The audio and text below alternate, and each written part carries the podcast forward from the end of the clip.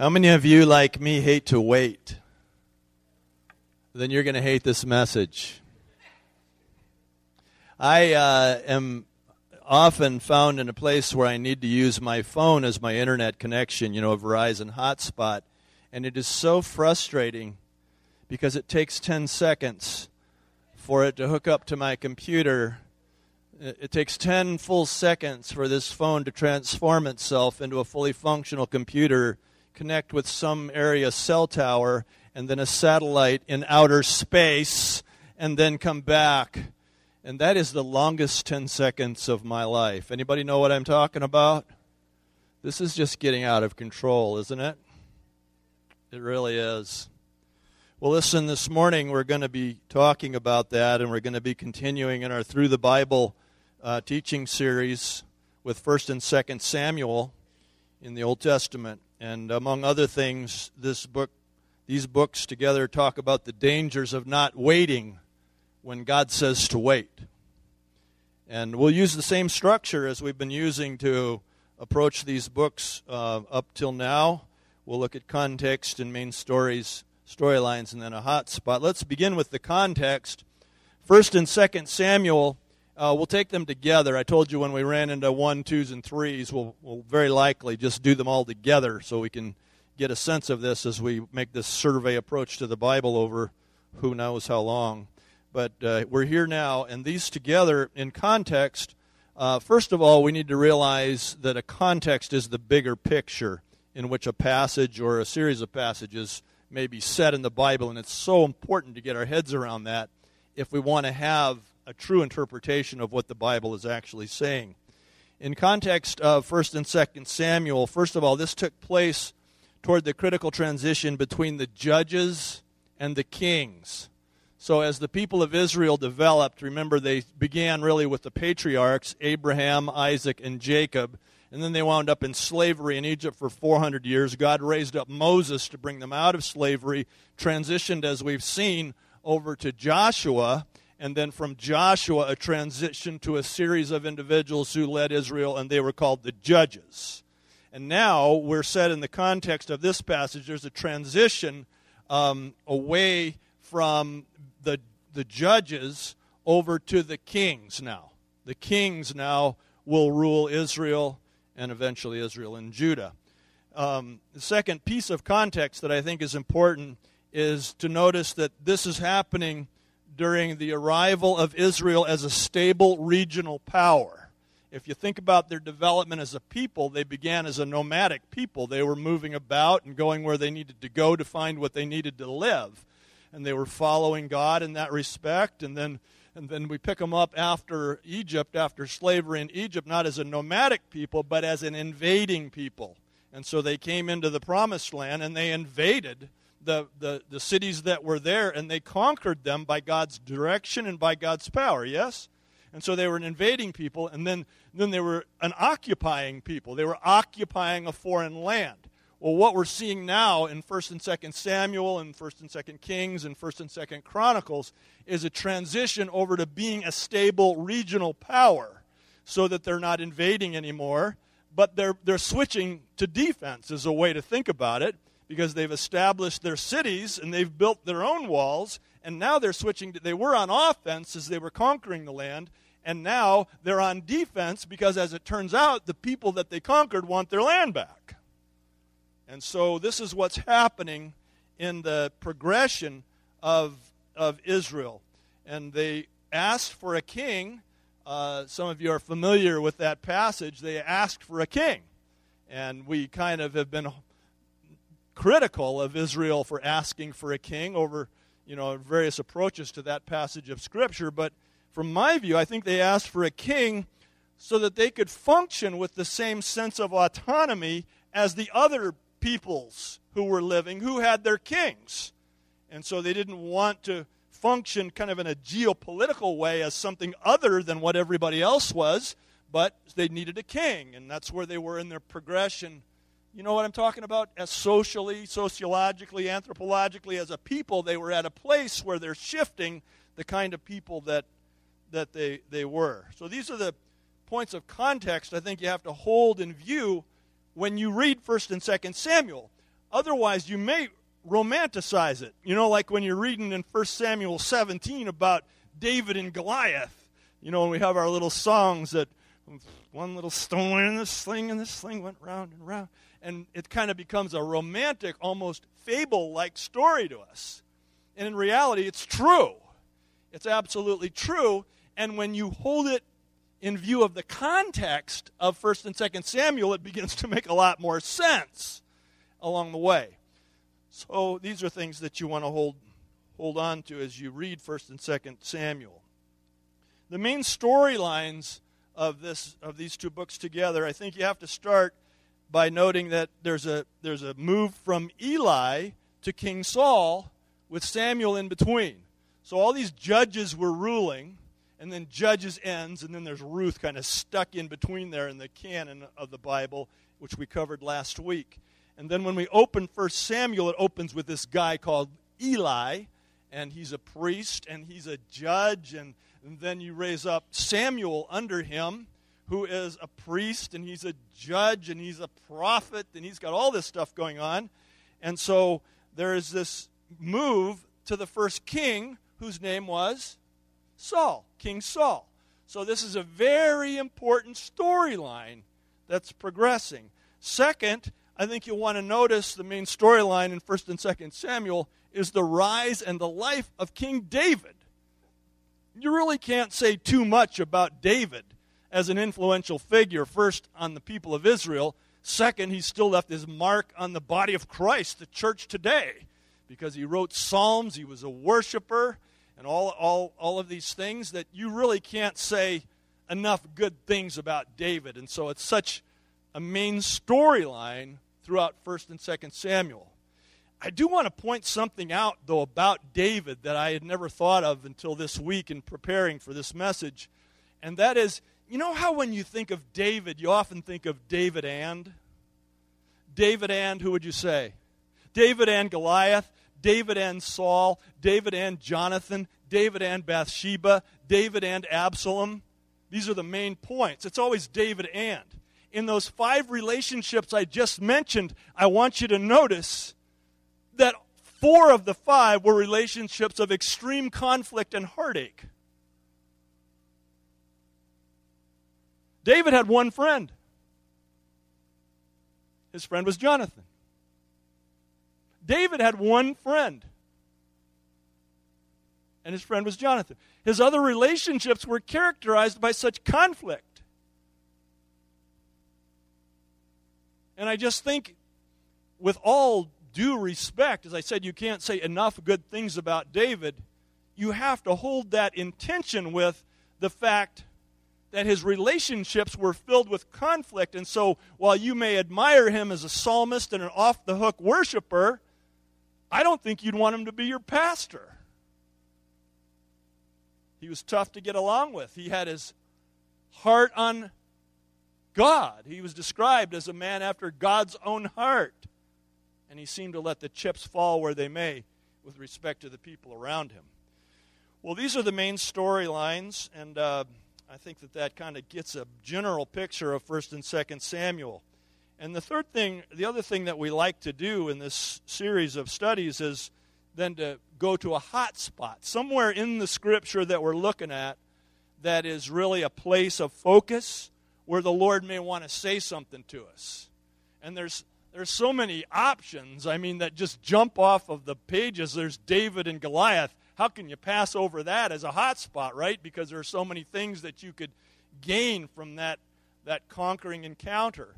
But there's also 2 Samuel 6, where David danced before the Lord with all of his might, stripped down to his ephod, and he was getting his God juice on, wasn't he, as he was just worshiping as the ark was being returned. And so there are places that we could go that seem obvious, but I feel like I need you to know something. And that is in the selection of the hot spot each week as I prepare, I, I really don't pay that much attention to the parts that just sort of appeal to me, going, well, yeah, there we go. What I do is I spend time in prayer before the Lord and say, Lord, what do you want to say to the, the people you know will be gathered together at the Grove City Vineyard on Sunday. And so, where I felt really drawn to was, uh, was 1 Samuel chapter 13, and we'll start in the second half of verse 7 and look down through verse 14. So 1 Samuel chapter 13, beginning in verse 7, the second half, it's kind of split up, sort of weird. Saul remained at Gilgal, and all the troops with him were quaking with fear. He waited seven days, the time set by Samuel, but Samuel did not come to Gilgal, and Saul's men began to scatter. So he said, Bring me the burnt offering and the fellowship offerings. And Saul offered up the burnt offering. Just as he finished making the offering, Samuel arrived, and Saul went out to greet him. What have you done? asked Samuel. Well, Saul replied, When I saw that the men were scattering, and that you did not come at the set time, and that the Philistines were assembling at Michmash, I thought, Now the Philistines will come down against me at Gilgal, and I will have not sought the Lord's favor. So I felt compelled to offer the burnt offering. You've acted foolishly, Samuel said. You have not kept the command the Lord your God gave you. If you had, he would have established your kingdom over Israel for all time. But now your kingdom will not endure, and the Lord has sought out a man after his own heart and appointed him leader of his people, because you have not kept the Lord's command. Father, as we get to this place, I, I know that I, I just need to rely completely on your Spirit to say the things that you have revealed to me. And I pray, Father, that you will carry these words of mine into the right spots in people's minds and hearts and from the right tone in which you really mean them. And so we invite you, Lord, to come and, and to do the teaching here. In Jesus' name, amen. So you're getting the picture. King Saul is at a place where, in a variety of military campaigns, he's having mixed success. Sometimes he's successful and sometimes he's not. And he's noticing that when he has the favor of the Lord, he's successful, and when he doesn't have the favor of the Lord, he fails. And so, what's happening in this story is that Samuel, the prophet, who was and priest, who was not a priest by lineage, but by tutelage under Eli, that Samuel had said to him, I want you to wait there for seven days, and then I'll come and I will offer the offerings that are offerings to the Lord that will ensure your victory. So that was the clear word of the Lord. Well, Saul, after seven days, and maybe in the seventh day, it would appear, became impatient and he thought to himself, My men are scattering. I have to do something. I know I'll fail without the favor of the Lord. So rather than wait for the priest Samuel to come, I will make the offering myself. I'll just do it. After all, how hard can this really be? And so he does that, and you know the rest of the story. I just read it for you that Samuel shows up and says, What have you done? He said, Well, I got tired of waiting, and so I just did it. And he said, You've acted foolishly. You've done a terrible thing. Saul became impatient because God wasn't moving according to his timetable. And so he took matters into his own hands. And for me, this raises the question another example of where's Hagar when you need her? And uh, you know Genesis chapter 16, some of you know that God had made a promise to Abraham and Sarah that the whole earth would be blessed through their offspring. But they were quite old when this promise was made. And they became impatient with God's timing of this thing until one day Sarah had this idea well, I know, since it's so long in being fulfilled, why don't you, Abraham, spend some time with my maidservant Hagar? And he did, and she conceived, and she gave birth to Ishmael. And they took matters into their own hands. And if you know the history of world religions, you will have to agree with me that the birth of Ish- Ishmael has brought more havoc and destruction on this earth than perhaps any other single act in human history because they took matters into their own hands.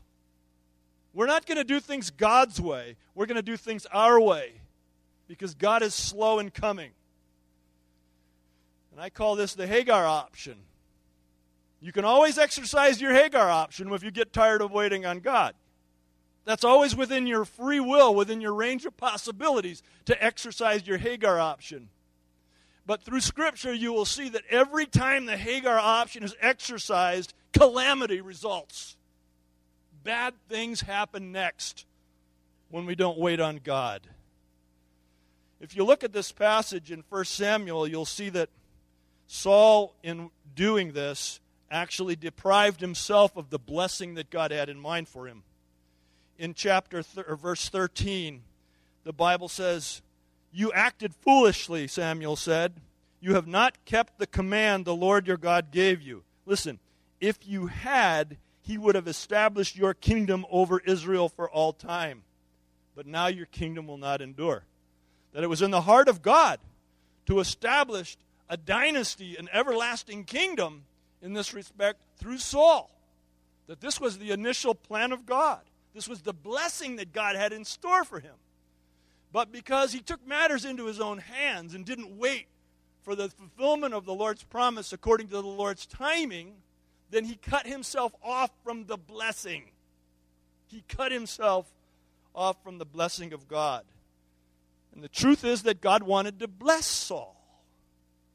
But the, not only did he want to bless him, but he wanted to bless him according to a certain plan, according to certain conditions, and according to certain timing.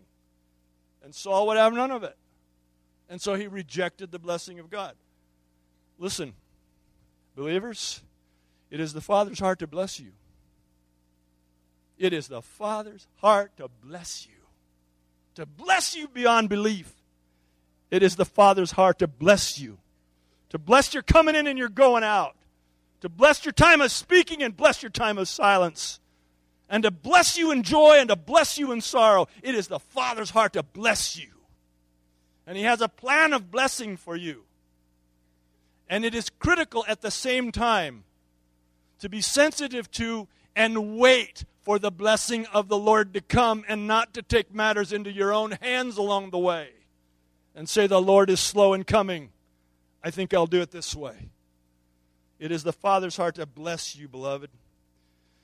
In this passage here, I think illustrates two major enemies of the blessing of God in our lives. I mean, have you noticed that there are things that stand opposed to God's flow of blessing in your life? Has anybody noticed this? Now, if I could tell you two major enemies, would you want to hear it? Say yes, you'll start again. Okay. Two major enemies of the blessing of God in our lives, and the first is impatience. Impatience. Saul simply ran out of patience. He just said, Time's up. Time's up. I'm not going to wait any longer. I see what's happening in front of me. My men are scattering. The Philistines are gathering. I've run out of time. I've run out of patience. But listen to me. Succumbing to impatience is to make a conscious decision to doubt. Succumbing to impatience is to make an intentional, conscious decision to doubt. You know, just as everything we believe comes from a conscious decision. I believe in God the Father, I believe in God the Son, I believe in God the Holy Spirit, and that they are three in one. I believe this with all of my heart, soul, mind, and strength. And I believe the Bible is true. And I believe the Father wants to bless us.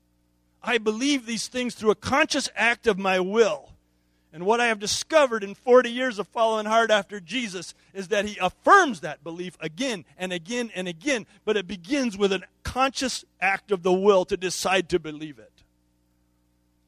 Now, when we succumb to impatience, we make a conscious decision not to believe. We say, God's not coming.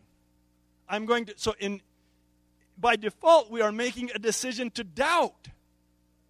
And it's as intentional as your decision to believe. And you can reverse it by believing again. Impatience is making a conscious decision that God is not coming, that He's not going to keep His promise. Impatience is looking up to heaven and saying, I haven't got all day. Well, guess what? It turns out that God does. It turns out that God does have all day. And I want you just to try to imagine yourself in the position of God who has a heart to bless you, but all of the things that He must coordinate, not just for you, but for everybody else He wants to bless, so that the timing of your individual blessing, no matter how small, is critical to everything else that only an infinite God could possibly put together. Are you hearing what I'm saying?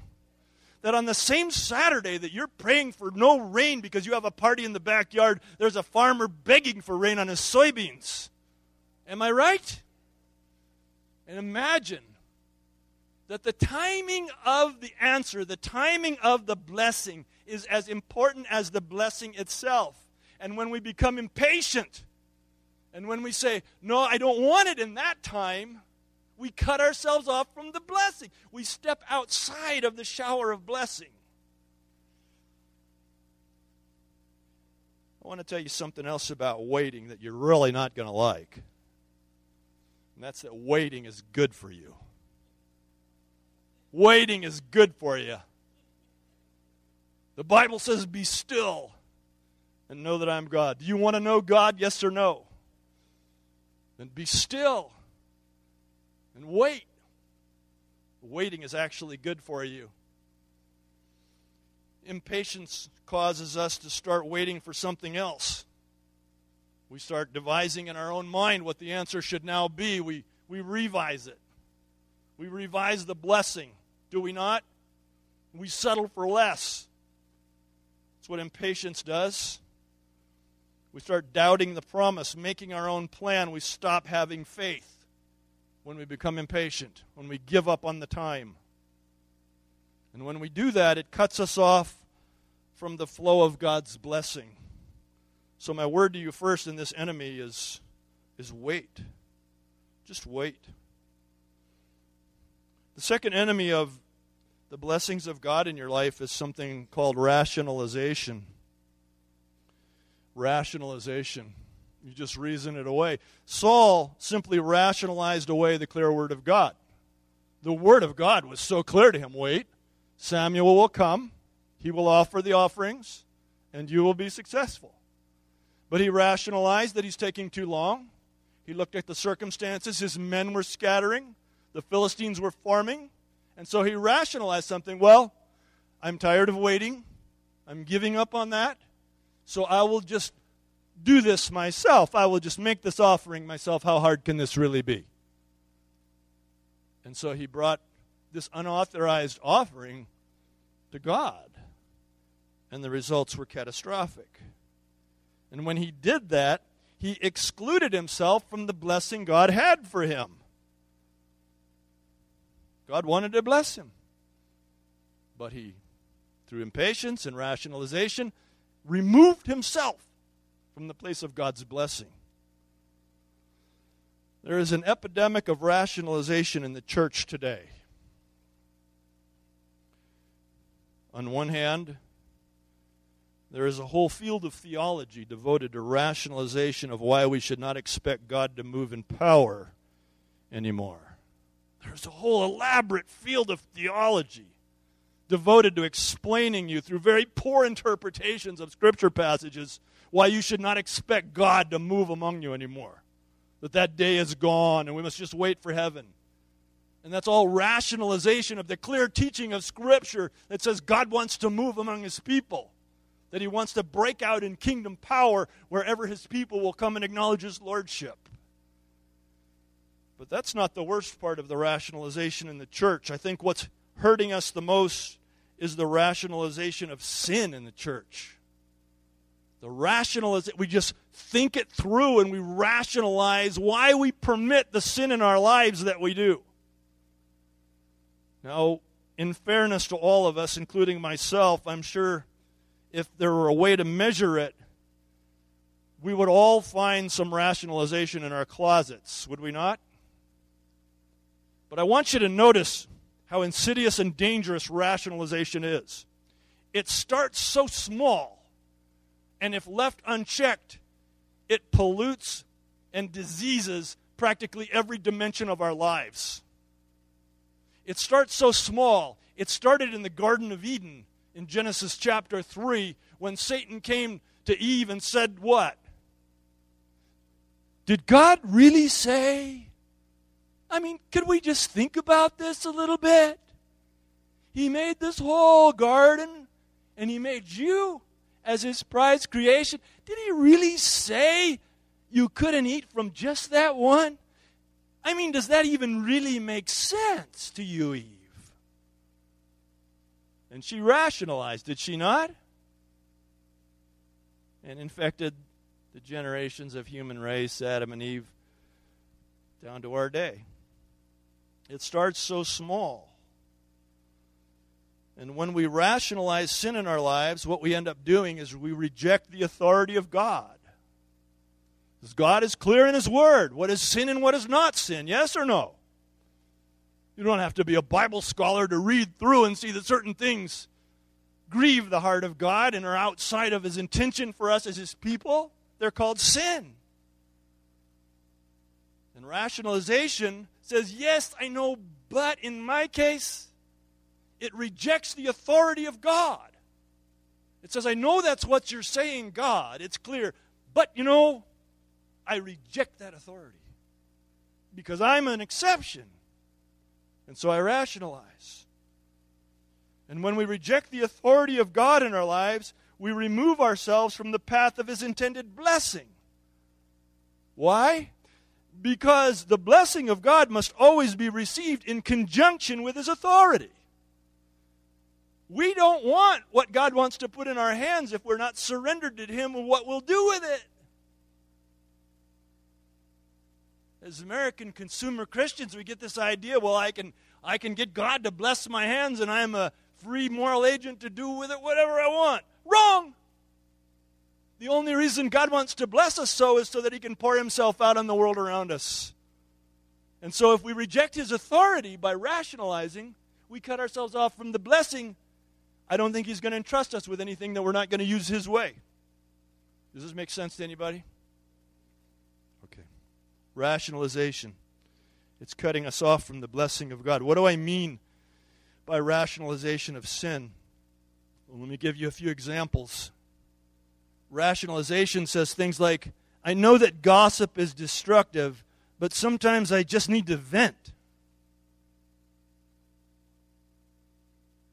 When you do, you effectively reject the authority of God and cut yourself off from the fullness of God's blessing.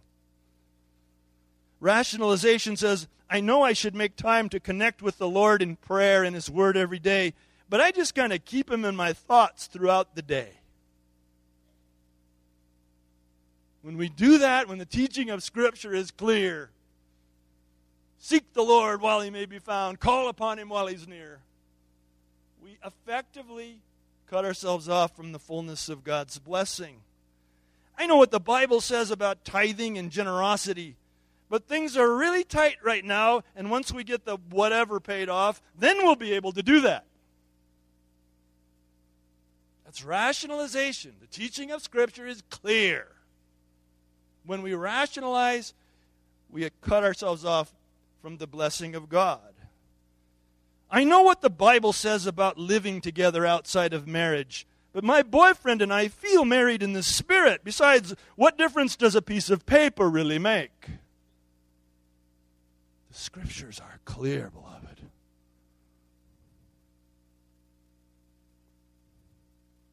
When we reject the clear teaching of scriptures, we reject the authority of God and cut ourselves off from his blessing.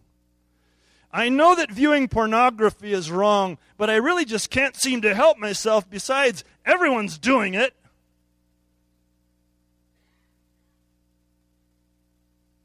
It's rationalization. And when we rationalize sin in our lives, we cut ourselves off from His blessing. I know what the Bible says about homosexuality, but I've felt this way for as long as I can remember. Since I was 12, I have had such a thirst for alcohol. I, I, actually smoked my first joint when I was 11 years old. That doesn't make it right.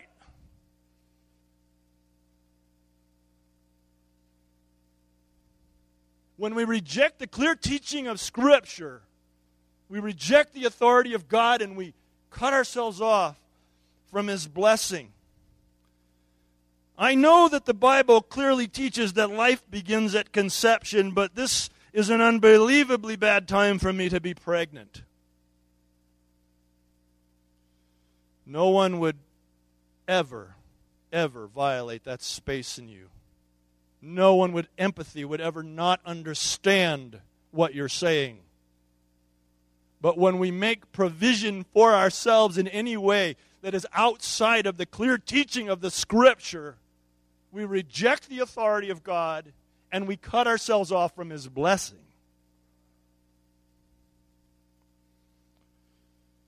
This is a rationalization of sin that is destructive. And at the end of the day, you have every right to make this list of decisions that I just listed and maintain these rationalizations. You have every right to do that. That's called free will. And the Bible says that at whatever point you acknowledge them as sin and confess them to the Lord, that you can find complete, complete, forever forgiveness from them. Gone, as if it had never happened. But it is also true that as we maintain these and other rationalizations for sinful living in our lives, as King Saul did, we purposefully cut ourselves off from the blessing God has for us.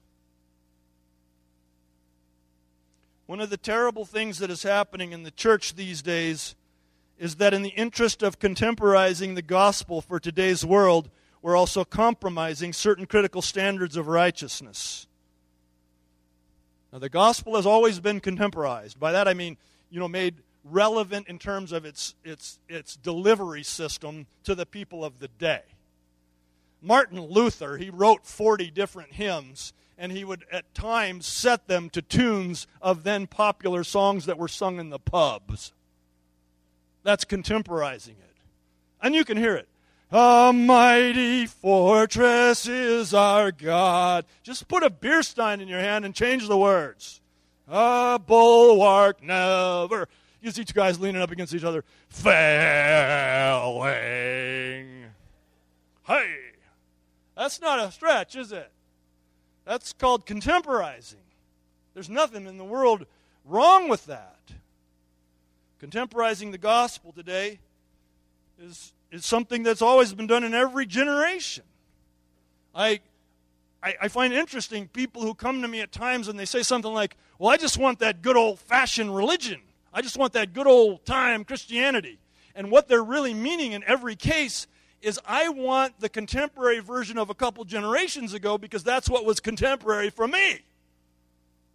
You don't want the old time version of Christianity. You do not want that. Have you read the book of Acts?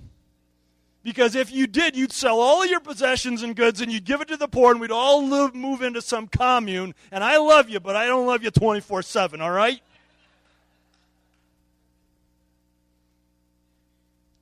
So the gospel is always contemporized, that is, put into a form that is accessible, communicable to people. And for that, us today, it means we don't dress up for church anymore like our parents did, right? It means that our music is more intense and substantially louder.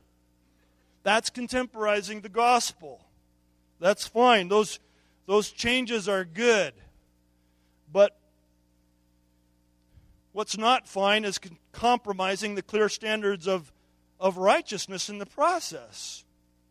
Well, it's absolutely no problem to use projection on a screen rather than hymnals in a pew, it's absolutely not all right for the church to entertain the idea of performing same sex marriages. One is contemporizing, and the other is compromising.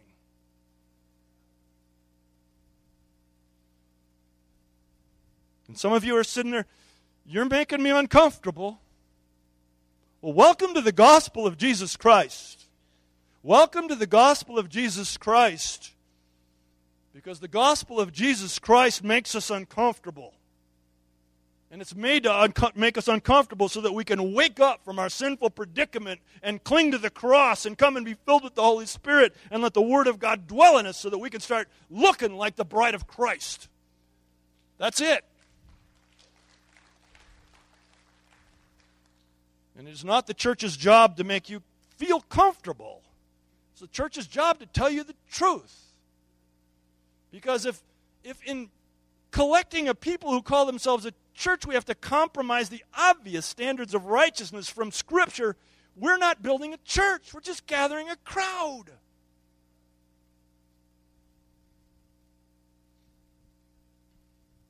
Rationalizing these sins, you know, doesn't change the abiding standard. Rationalizing them doesn't change God's position. His position remains the same Bible position. And this is all part of our continuing effort to make God out in our image. And so we take some of these issues of the day and we look at the scripture and we see that they don't match up well, and so we start back backwatering it to God and say, we need to see this issue this way. It's 2015, Lord. You need to adapt.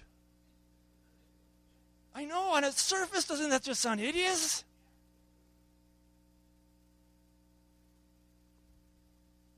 We're trying to make God subject to us. And when we are rationalized, we're forced to compromise. King Saul did. He rationalized and he compromised. And when we compromise, we actively reject the very blessings of God, the very blessings God prepares for us, which are exactly the thing we so desperately need. You know, I wonder what God was planning to do for Saul through Samuel's sacrifice if he'd have waited, other than sending his line. I wonder what great blessing Saul just completely missed. His whole life went awry after this. You know, I don't think God is punishing us for being impatient or rationalizing. I don't, I don't think it's that way at all. Jesus bore the punishment of our sins. You know, you can do any of those things I just talked about and still be a Christian. What? You can that will not exclude you from the gospel. If you look at me, if you look at God and say that your faith is authentically in Jesus Christ to shed blood for you, you will not be disqualified by behavior. That's the mystery of the gospel. But while you may have your get out of hell free card, the Bible says two things. One, what you do here is going to make a difference in how you live there, 1 Corinthians chapter 3. And the second thing is simply this is that when we don't live according to the righteous requirements of God, as He enables us by the power of His Holy Spirit, we cut ourselves off from the blessing.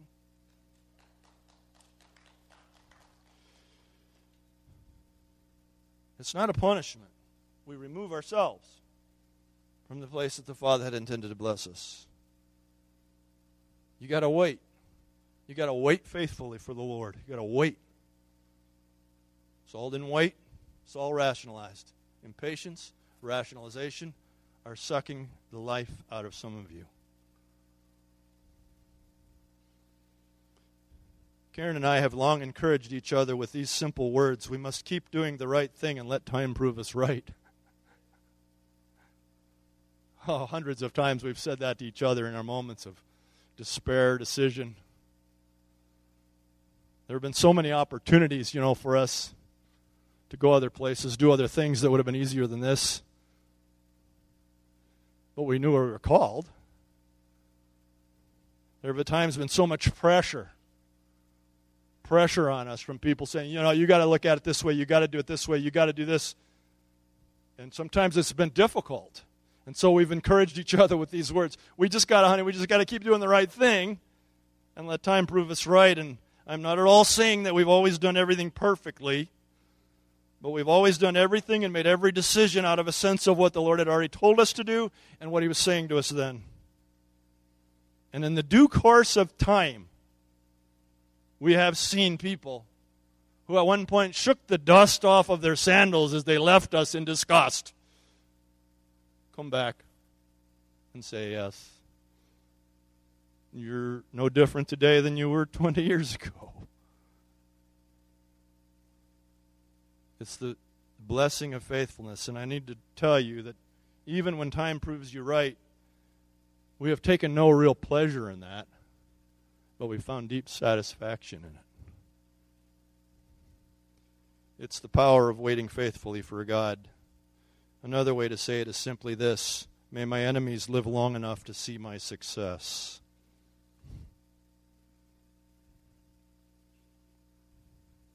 As we move toward ministry this morning, I want to show you a picture of something, and it's going to be difficult for some of you to see. It's graphic. It's going to convey a message to you that you, as an American, do not like. That is critical to the conveyance of this message. Here it is.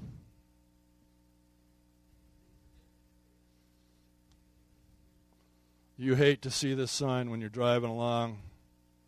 You hate this sign. There's going to be some person up there leaning against a pole telling you what to do.